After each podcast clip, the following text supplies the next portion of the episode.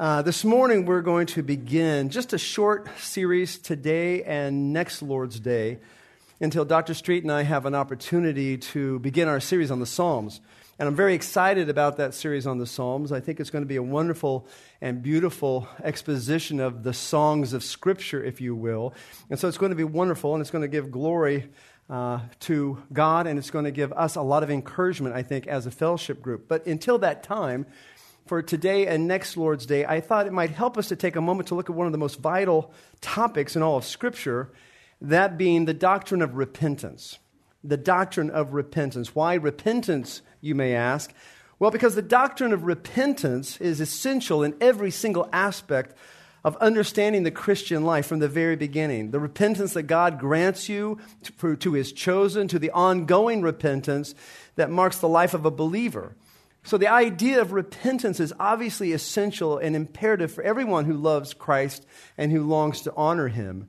And misunderstanding the doctrine of repentance is one of the most, if not the most, grave dangers imaginable to those who are in the church. And I say that because that's what Jesus himself illustrated for us. Uh, just by way of illustration, open your Bibles to Matthew 7. That's not where we're going to go eventually, but I want to start there. Matthew chapter 7, as we look at Jesus giving to us a picture of the most terrifying aspect in his Sermon on the Mount. And it's this portion of Scripture that we see starting in Matthew 7 21. Uh, let me read it for you as you're finding that place and listen to the words of the Lord. Not everyone who says to me, Lord, Lord, will enter the kingdom of heaven, but he who does the will of my Father who is in heaven will enter. Many will say to me on that day, Lord, Lord, in your name did we not prophesy, and in your name cast out demons, and in your name do many miracles? And then I will declare to them, I never knew you. Depart from me, you who practice lawlessness. Now, what we see here in this section of Scripture is a group of individuals in this imaginary account of our Lord who have died, who are standing before the Lord in this time period, and all of them believe they believe. All of them believe that they believe. And notice they call Jesus Lord, they call him Master. They believe Jesus is the master, and they believe that their lives reflect that belief according to their religious works. They were prophesying in the name of Christ. They were ab- able to, uh, at least they thought they could, cast out demons. They could perform many miracles according to their own assessment. All religious, supernatural works.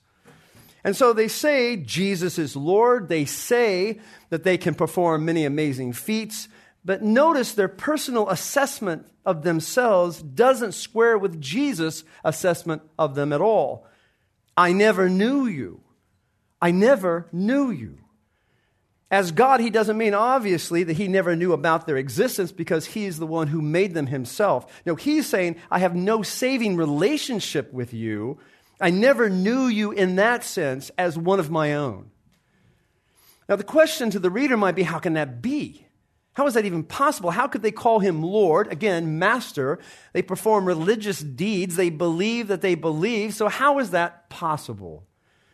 Well, look at the second half of verse 23. Depart from me, you who practice lawlessness. Practice lawlessness, no repentance. You understand? No repentance. So, not understanding repentance, I say again, is the most grave danger imaginable to those in the church. It's not that misunderstanding repentance outside of the church is any less grave. It is an eternal, eternal danger. It's just that misunderstanding repentance within the church is even more grave. Those outside the church don't know that they don't know. Those inside the church think they know, but they don't. So repentance is a pretty important issue. Now, let's get some perspective here just to kind of bring all of these pieces together. According to a study done years ago by Ellison Research Team, they conducted a study to find out about Americans and what they believed in public about sin. We have some good news here and we have some bad news. Uh, the good news is 87% of Americans believe in the concept of sin. 87%.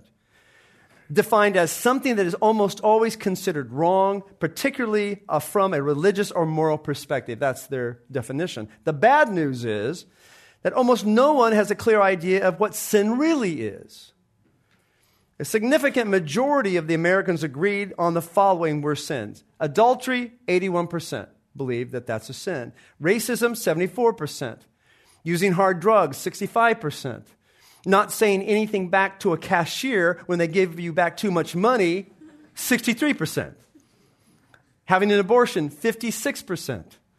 Homosexual activity, uh, 52%. Not reporting income tax, 52% as well. A lesser percentage of Americans agreed that the following acts are also sinful uh, reading or watching pornography, 50%. Gossip, 47%.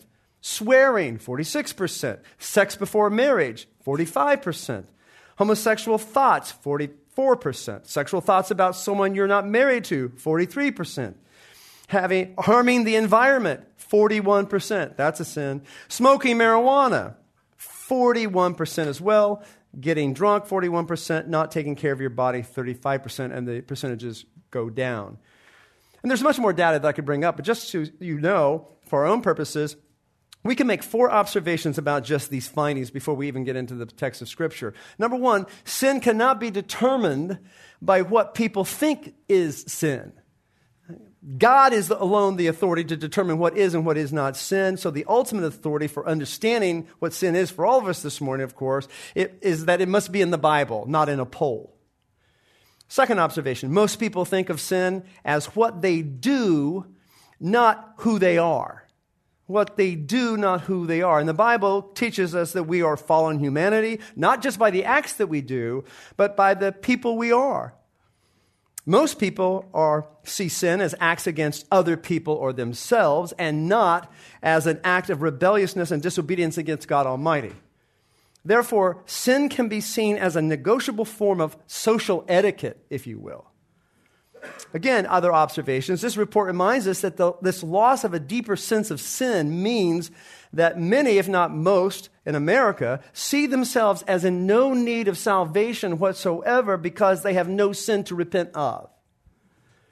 And the reason that that is report is so vital for us to understand is because repentance, and at its core, has to do with a recognition of sin. You have to recognize that you're sinning and are a sinner, otherwise, it doesn't make sense to repent. And the understanding that we are sinners and that our sin is an affront to holy God and that we are personally responsible for our own guilt is imperative. You see, repentance at its very core, again, always begins as an intellectual, first, comprehension of sin and sinfulness because at its most fundamental level, that's what repentance involves. Repentance involves changing one's mind about sin. In fact, the Greek word for repentance is metanoia, which comes from meta, meaning after, and noia, to understand, literally afterthought or to change one's mind. And though it's clear that most of our culture is absolutely in no way thinking about sin in that way, they've come to a place of having an intellectual, much less a spiritual or emotional understanding of sin. The terrifying truth to all of this is that many of the, in the church today wouldn't agree that recognizing sin is a vital thing to do. Uh, years and years ago, I'll never forget, there was a report, Cathy Lynn Grossman, USA Today, pretty shocking article, said, Has the, na- has the notion of sin been lost? Of course, that gripped me.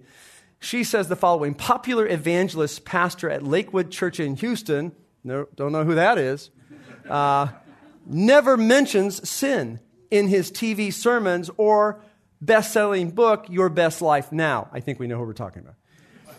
And then quotes from Larry King interview with this pastor. Again, this is probably 15 years ago. I never thought about it, the pastor said, using the word sinners. I never thought about using the word sinners, but I, I probably don't. Most people already know they're doing wrong, and when I get them to church, I want to tell them that you can change, end quote. But according to recent po- polls, the people don't know that they're doing wrong, they have no idea unless they do know, and they, and they do. You can't know that you can change if you don't have something to change from. Never forget this. One time I was in the prayer room, a young man was there, and uh, he said, I've got problems. I don't know what it is, but something's wrong with me. And I said, okay, well, let's start in the very beginning. Uh, you know, what's your sin life like? And he goes, I'm not sure what you mean. And I go, well, have you uh, been with women sexually that are not your wife? He goes, yeah. And I go, well, that's a sin. He goes, it is? True story. Shocked. I go, yeah, it's kind of a big one. Uh, so you know, I, I, so, so uh, as we come to this topic amidst a secular culture that doesn't understand sin, they are to repent of this sin. It's not just the, the world outside, it's the ecclesiastical world within, the culture within the church. Even the church doesn't think it's necessary to repent. But there's one more side of this that I want to assist you in as I set the stage for the message with the time that we have. And that is it's very vital for more Bible believing, Bible expositing environments that we live in to expose what true repentance is than at first blush really are. In other words, people aren't making it clear. That's one of the reasons I want to do this today. There's a very prevalent kind of subculture within the church at large, and I use that with quotation marks, at large, that views repentance as a recognition of sin, and I already mentioned that, and a changing of one's mind, which I also mentioned, and that's it. That's all. According to this view, biblical repentance is a change of mind or attitude concerning either God, Christ, dead works, or sin. And that's it. Repentance is just that, acknowledging I've done wrong. One seminary, seminary professor, not ours, thankfully, puts it this way Repentance means to change one's mind, it does not mean to change one's life. But is that true? Is that true?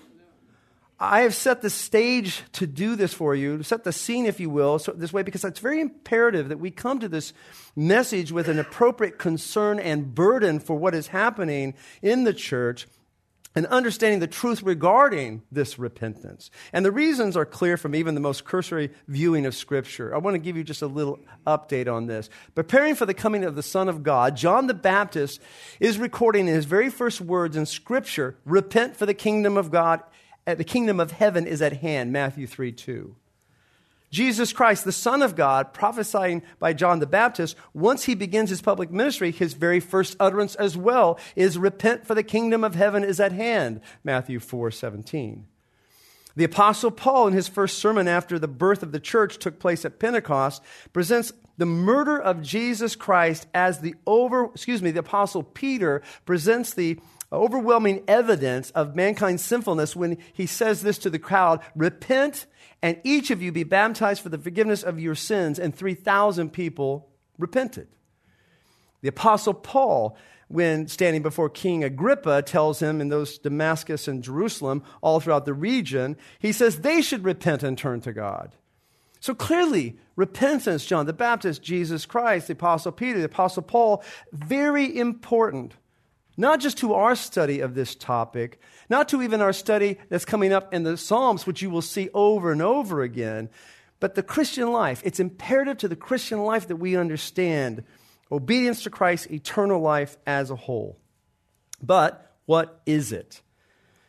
I don't want to present to you merely a, an academic recounting of what repentance is. I'm going to try hard not to do that. So I want to go to a section of Scripture where we see what I believe is the heart of repentance being lived out in flesh and blood situations because ultimately, repentance is not just a matter of mind, it's a matter of heart. And you're going to see this. So turn with me to 2 Corinthians. That's going to be our text today. 2 Corinthians chapter 7. As we see what most people consider to be the classic passage on repentance, because it's here that we see the great apostle pour out his heart at Corinth because they had first poured out their heart in repentance to God. Let me help you before we read the passage, just to kind of keep you up to speed with this book of Second Corinthians and what's happening in the letter thus far. There were some false teachers that had come into Corinth, and they had infiltrated the church. They wanted to uh, preach another gospel and, and to preach another Jesus. And in order to get their damnable heresies to get entrance into the church, the first thing that they wanted to do was to have Paul be destroyed, to get the Apostle Paul out of the way. They would have to destroy his reputation. They would have to destroy his credentials. They would have to destroy Paul's authority. All of those things were going to be under attack. So, to do that, they would have to dismantle through vicious lies every conceivable point of what made Paul Paul.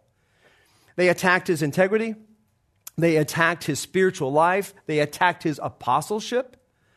They tried to poison him in every area of his life because they knew that it, he was the messenger of God and the transmitter of the truth of Christ, and so they had to cut him down at the lowest place. And it wasn't as if they did it in a vacuum. They did it, this character assassination, at, in the confines of the church that he labored for. It wasn't an attack against Paul lodged to a bunch of strangers that were outside of the church. This was a very well organized, strategically planned effort to crush Paul in front of those all whom he loved. Paul had a very, very personal, deep relationship with those in Corinth, largely because he actually had spent 18 months with them planting the church. He was teaching there, he was discipling them, leading them to Christ. And so Paul knew them. He knew them in and out, and he cared for them, and they were in his heart, he says. But because of the nature of Paul's ministry, he had to leave them in body, but he never left them in spirit. He had to go on and move on from the church, but he was with them all the time. And once he left them, they became like children to themselves, like children whose parents had left the house, resorting back to immoral ways that they had done before Paul had come. And so he wrote them a letter. And this is not 1 Corinthians, but this is a letter that was uninspired by God, somehow lost to us. You've probably heard of it. It's referenced in 1 Corinthians 5 9, when he says that he wrote to them a letter not to associate with immoral people in the church. So we have basically the teaching of that letter preserved in those words. So Paul was in constant communication. He was writing them all the time, and they wrote to them uh, as well. They wrote to him as well, 1 Corinthians 1 11, uh, 1 Corinthians 7 1, because Paul's heart was with them, and their heart was with Paul, and they wanted to understand what was going on, and he loved them, and, and they loved him. And then eventually, because of this disruption, he sends Timothy to find out about the church, about what's really happening in the church. And that's the first time he writes First Corinthians, the letter that is inspired, based on what other people are telling him about the health of the church. Things that were worse than he thought. And so he sends this letter. And so instead of waiting to hear back from them, Timothy, instead of uh, listening and waiting to hear back from Timothy, I should say, Paul goes to Corinth himself because Timothy had Corinth as one of the many stops he was scheduled to make, and Paul just couldn't wait. He said, You know what? I'm just going to go myself. And that's Second Corinthians. That's the letter that we have here, referring to the painful visit of Paul. This is considered the painful visit of Paul. So understand the context. Paul's heartbroken he, he's about to visit the, the people who he once uh, returned to Ephesus, and he wrote them what theologians call the severe letter, uh, which was also not inspired and lost to the church. But this letter was very, very strong. He had wrote, written them a harsh letter that Paul refers to in 2 Corinthians chapter 2 verse 4 when he says for out of much affliction and anguish of heart I wrote to you with many tears not so that you would be made sorrowful but that you might know the love I have abundantly for you. So the question is if you're with me why was he so torn apart? Why is the apostle Paul so broken? Because on top of the sin and the immorality and the problems he addressed in 1 Corinthians, he found that there was a mutiny in the church that had started against him. These false apostles, these so called super apostles, had come in and begun to tear apart his qualifications, his apostleship, his honesty, his purity, and they questioned his love for the church.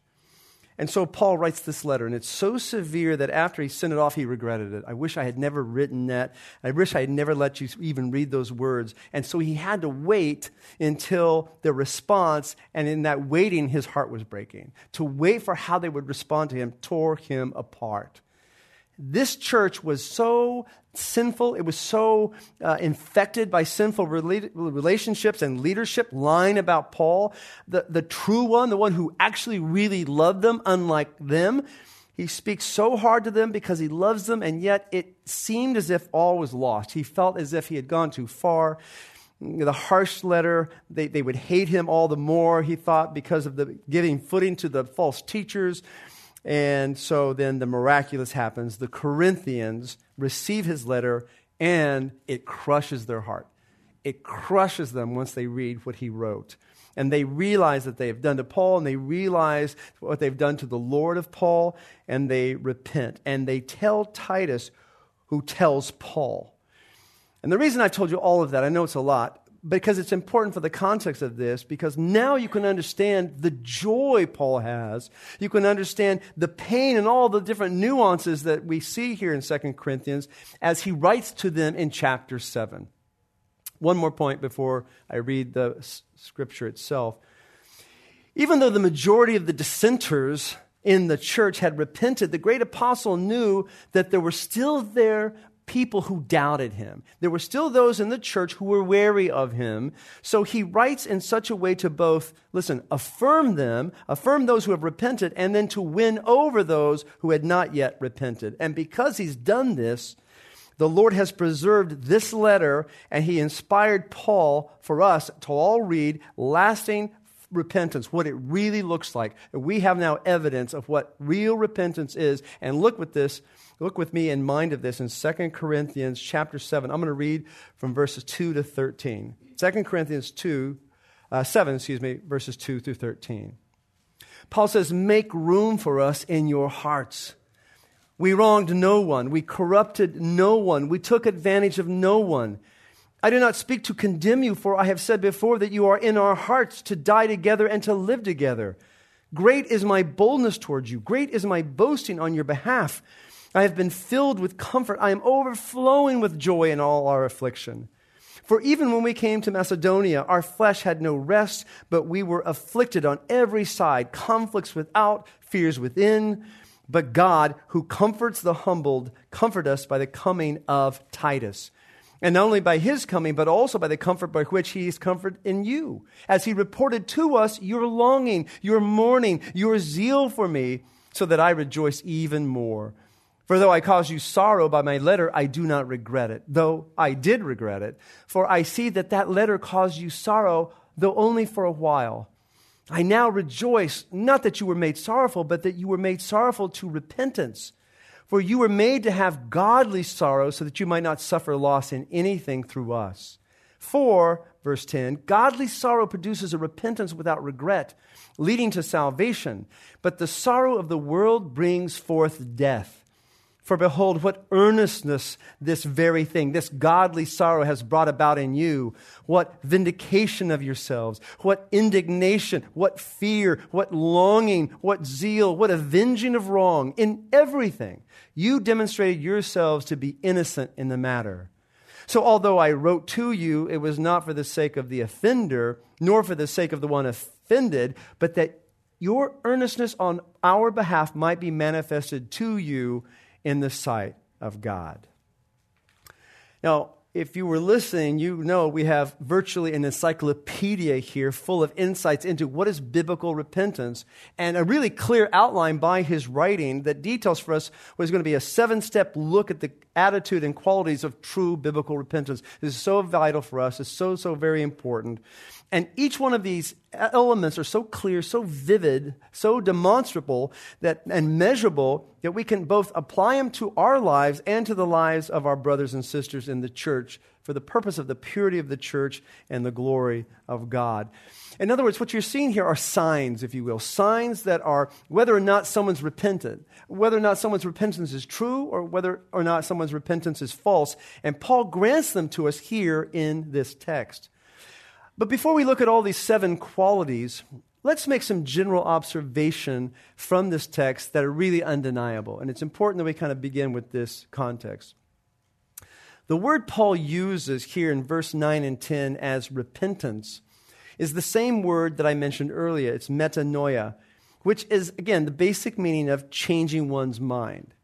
But here we see why most lexicons add this definition an emotional aspect as well. A lexicon being a dictionary of the Greek language. Thayer's Greek lexicon defines metanoia as, quote, the change of mind of those who have begun to abhor their errors and misdeeds and have determined to enter upon a better course of life so that it embraces both a recognition of sin and a sorrow for it.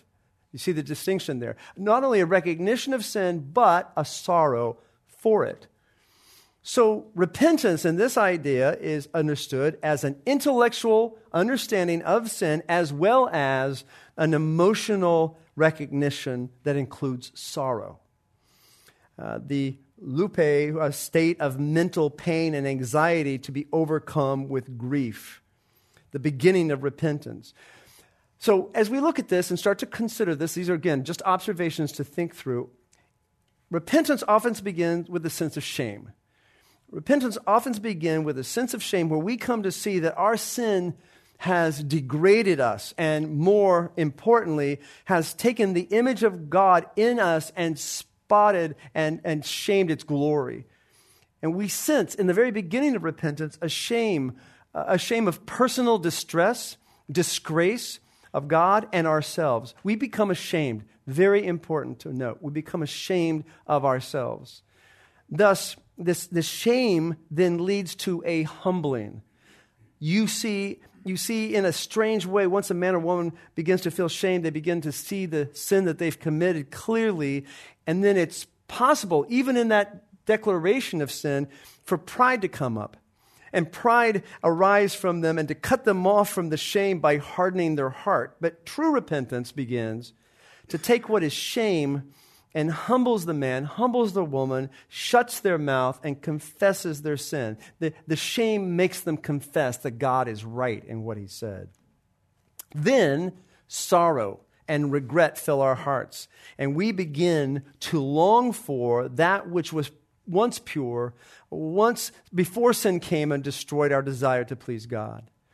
We regret what we've done to God. This is vital. We regret what we've done to others. We regret what we've done to ourselves and how we've wasted the privileges given to us and wasted years and years of life. And so sorrow fills the heart. This is the sorrow that Paul talks about in verse 9 of chapter 7. Though I now rejoice, not that you were made sorrowful, but that you were made sorrowful to repentance. For you were made to have godly sorrow so that you might not suffer loss in anything through us. This was intense enough that it made Paul second guess himself. This, this was so intense that Paul started to wonder whether he should have even sent the letter.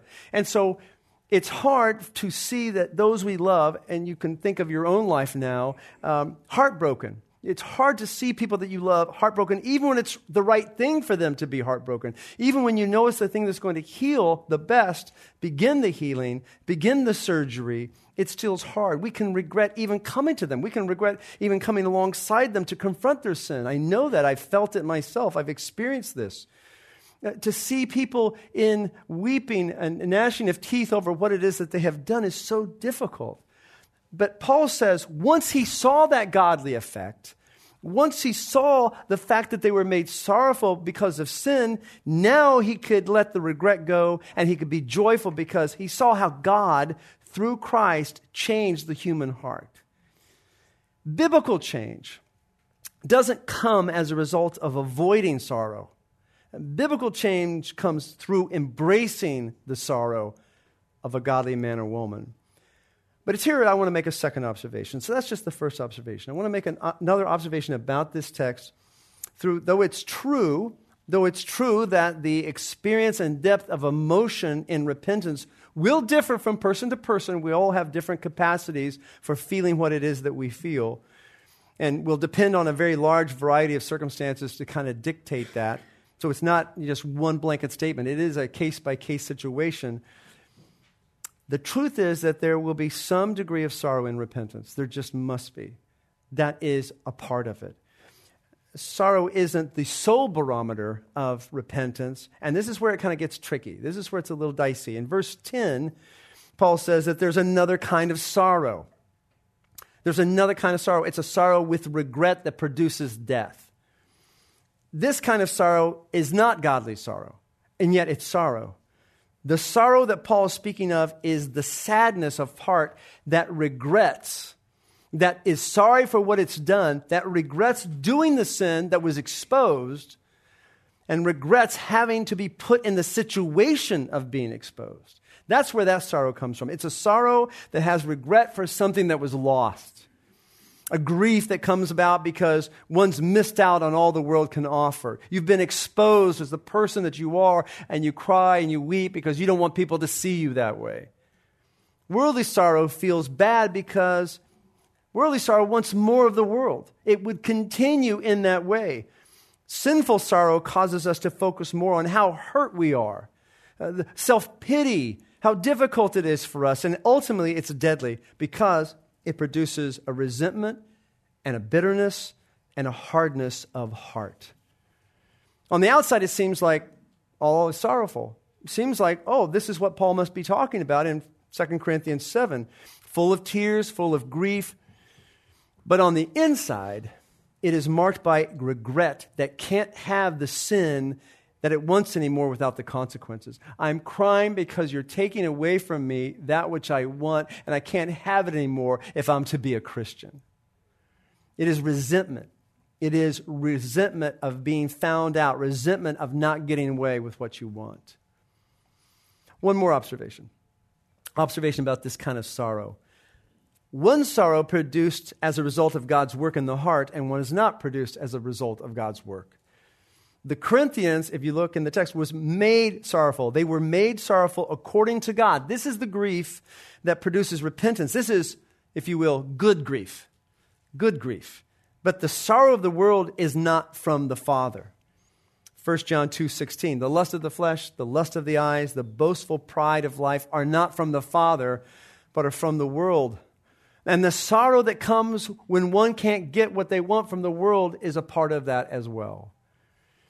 This is so vital to understand because true biblical repentance cannot be produced on human terms. True biblical repentance cannot be produced on human terms, nor can the sorrow that comes from biblical repentance. It is God produced. It must be God who's producing that in you. Yes, you're the one crying. Yes, you're the one shaken, but it's God working in you that for his good pleasure. It's like repentance itself, as it says, and we will find out, is from God. When the early church recognized the authenticity of Cornelius, their conversion of Cornelius, they concluded, Acts 11 18, well then, God has granted to the Gentiles the repentance that leads to life. God grants the repentance. Peter uses the exact same expression in Acts 5:31 when he speaks of Christ as the one whom God exalted to his right hand as a prince and a savior, quote, to grant repentance to Israel for the forgiveness of sin. Again, God grants repentance. Paul speaks of the same thing in his letter, second letter to Timothy, where he speaks of the slave of Christ being one who can correct those in opposition to the truth so that they might escape the snare of the devil and that God might grant them repentance. So God grants repentance. God grants the godly sorrow. God grants good grief and the grief that marks it.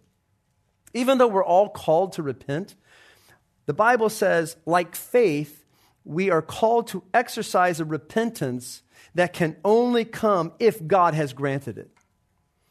Matthew 19, verse 22, the rich young ruler felt remorse. Remember the story. He went away and he was broken because it wasn't what he wanted. He wanted his riches and also to go to eternal heaven because that was not granted by God repentance. That was not granted by God sorrow. It didn't lead him to turn. Judas felt remorse, remember? Judas felt remorse, Matthew 27 3, but it wasn't the sorrow that God made. It wasn't granted to him because he never repented, because he rejected, he regretted it. He regretted what he had done with the silver coins. He had regretted what he had done to Christ, but he didn't repent. He wept. So, thus far, we've seen that True biblical repentance, if you're still with me, acquire, requires an intellectual comprehension and recognition that sin is sin, for sure, but it requires also an emotional element of contrition that comes from God. But how can you tell on the outside, of course, looking at someone, that this is true biblical repentance or it's not? How can you see if it's supposed to be that way on the inside when it's on the inside? And this leads us to the last area of repentance that is very important and required. It's called the volitional aspect, the volitional element. More than a change of mind, more than a change of heart, true repentance requires a change of behavior. a change of behavior. I can know I've done wrong, I can cry about all that I've done wrong, but unless I change my behavior, it's not really repentance.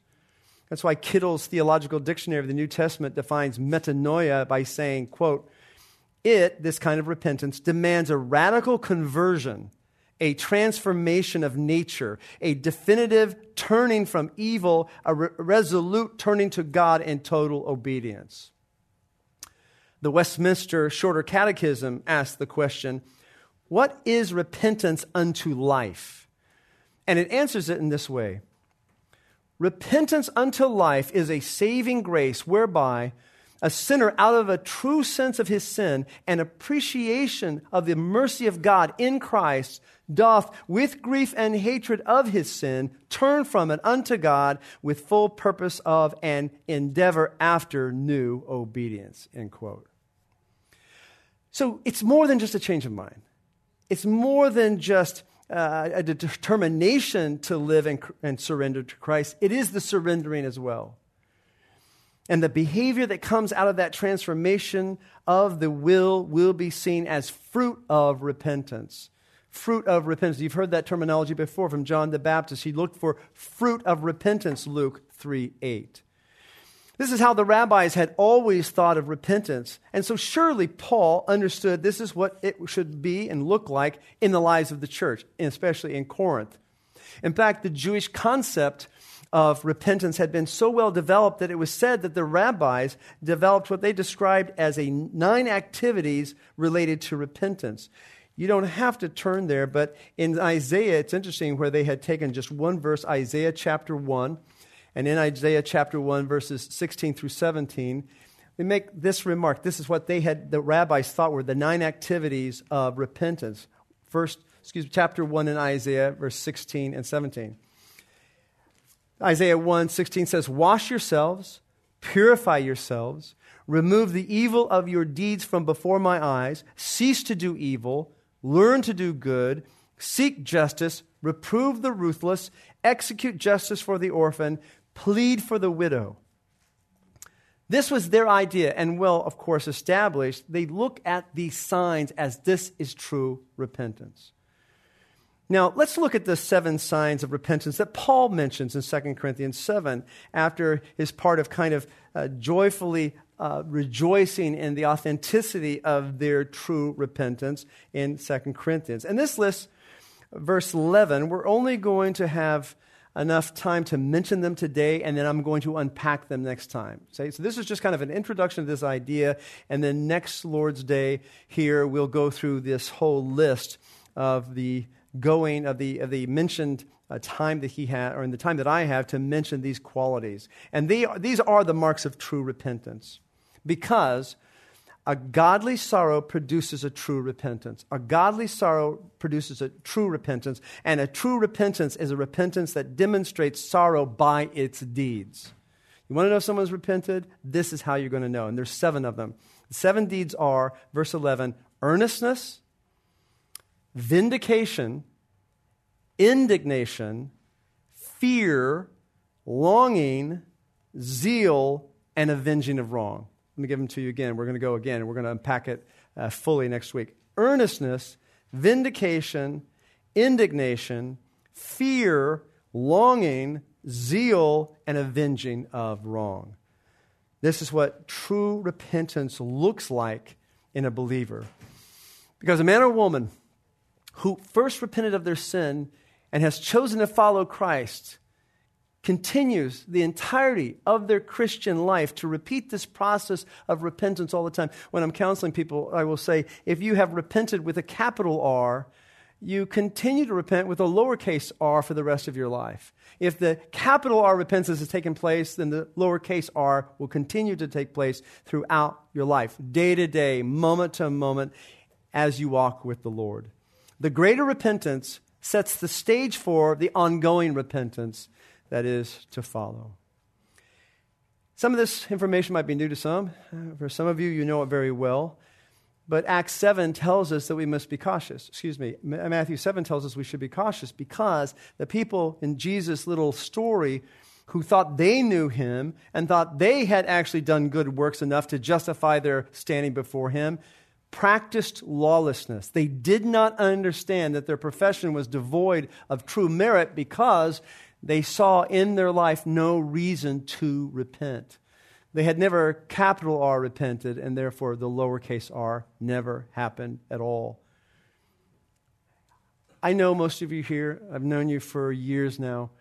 There are some new folks here as well, and I'm so glad you're here. But if you have never truly repented in that way of your sin and unbelief in Jesus Christ, I just invite you. Every day is the day to come. Every day is the day to come forth to Jesus in true repentance and be saved. It's the only way that you can change your life, the only way that you can please Him, and only way to prepare for the life to come. Let's pray. Father, in all sincerity, those words are true. There are none of us here that can peer into the heart of others. We only know ourselves. And even in the knowledge of ourselves, we can be deceived, as is in the story of your son, as he talks about those that profess to love him but have never changed. And so, Lord, I just pray that as we look at this little opportunity to examine repentance, that we would be changed. For those of us who have repented of our sin and unbelief in Jesus Christ, let us look at our lives to note whether or not we do change. We want to change, though we may fail, though we may go back and forth over and over again like children who refuse to learn.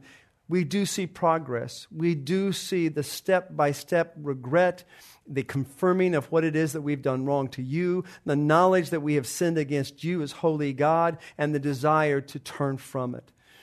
But Father, for those who do not know this, who have been raised in the church, perhaps for those who maybe were in a Christian home their whole lives and have been seduced by the thought that they're Christian because they intellectually believe the truth about you and your Son and your Word Produce a change, a true change. Grant repentance leading to the knowledge of the truth. And may joy upon joy be in their heart. And I pray this for all of us this day. In Christ's name, amen.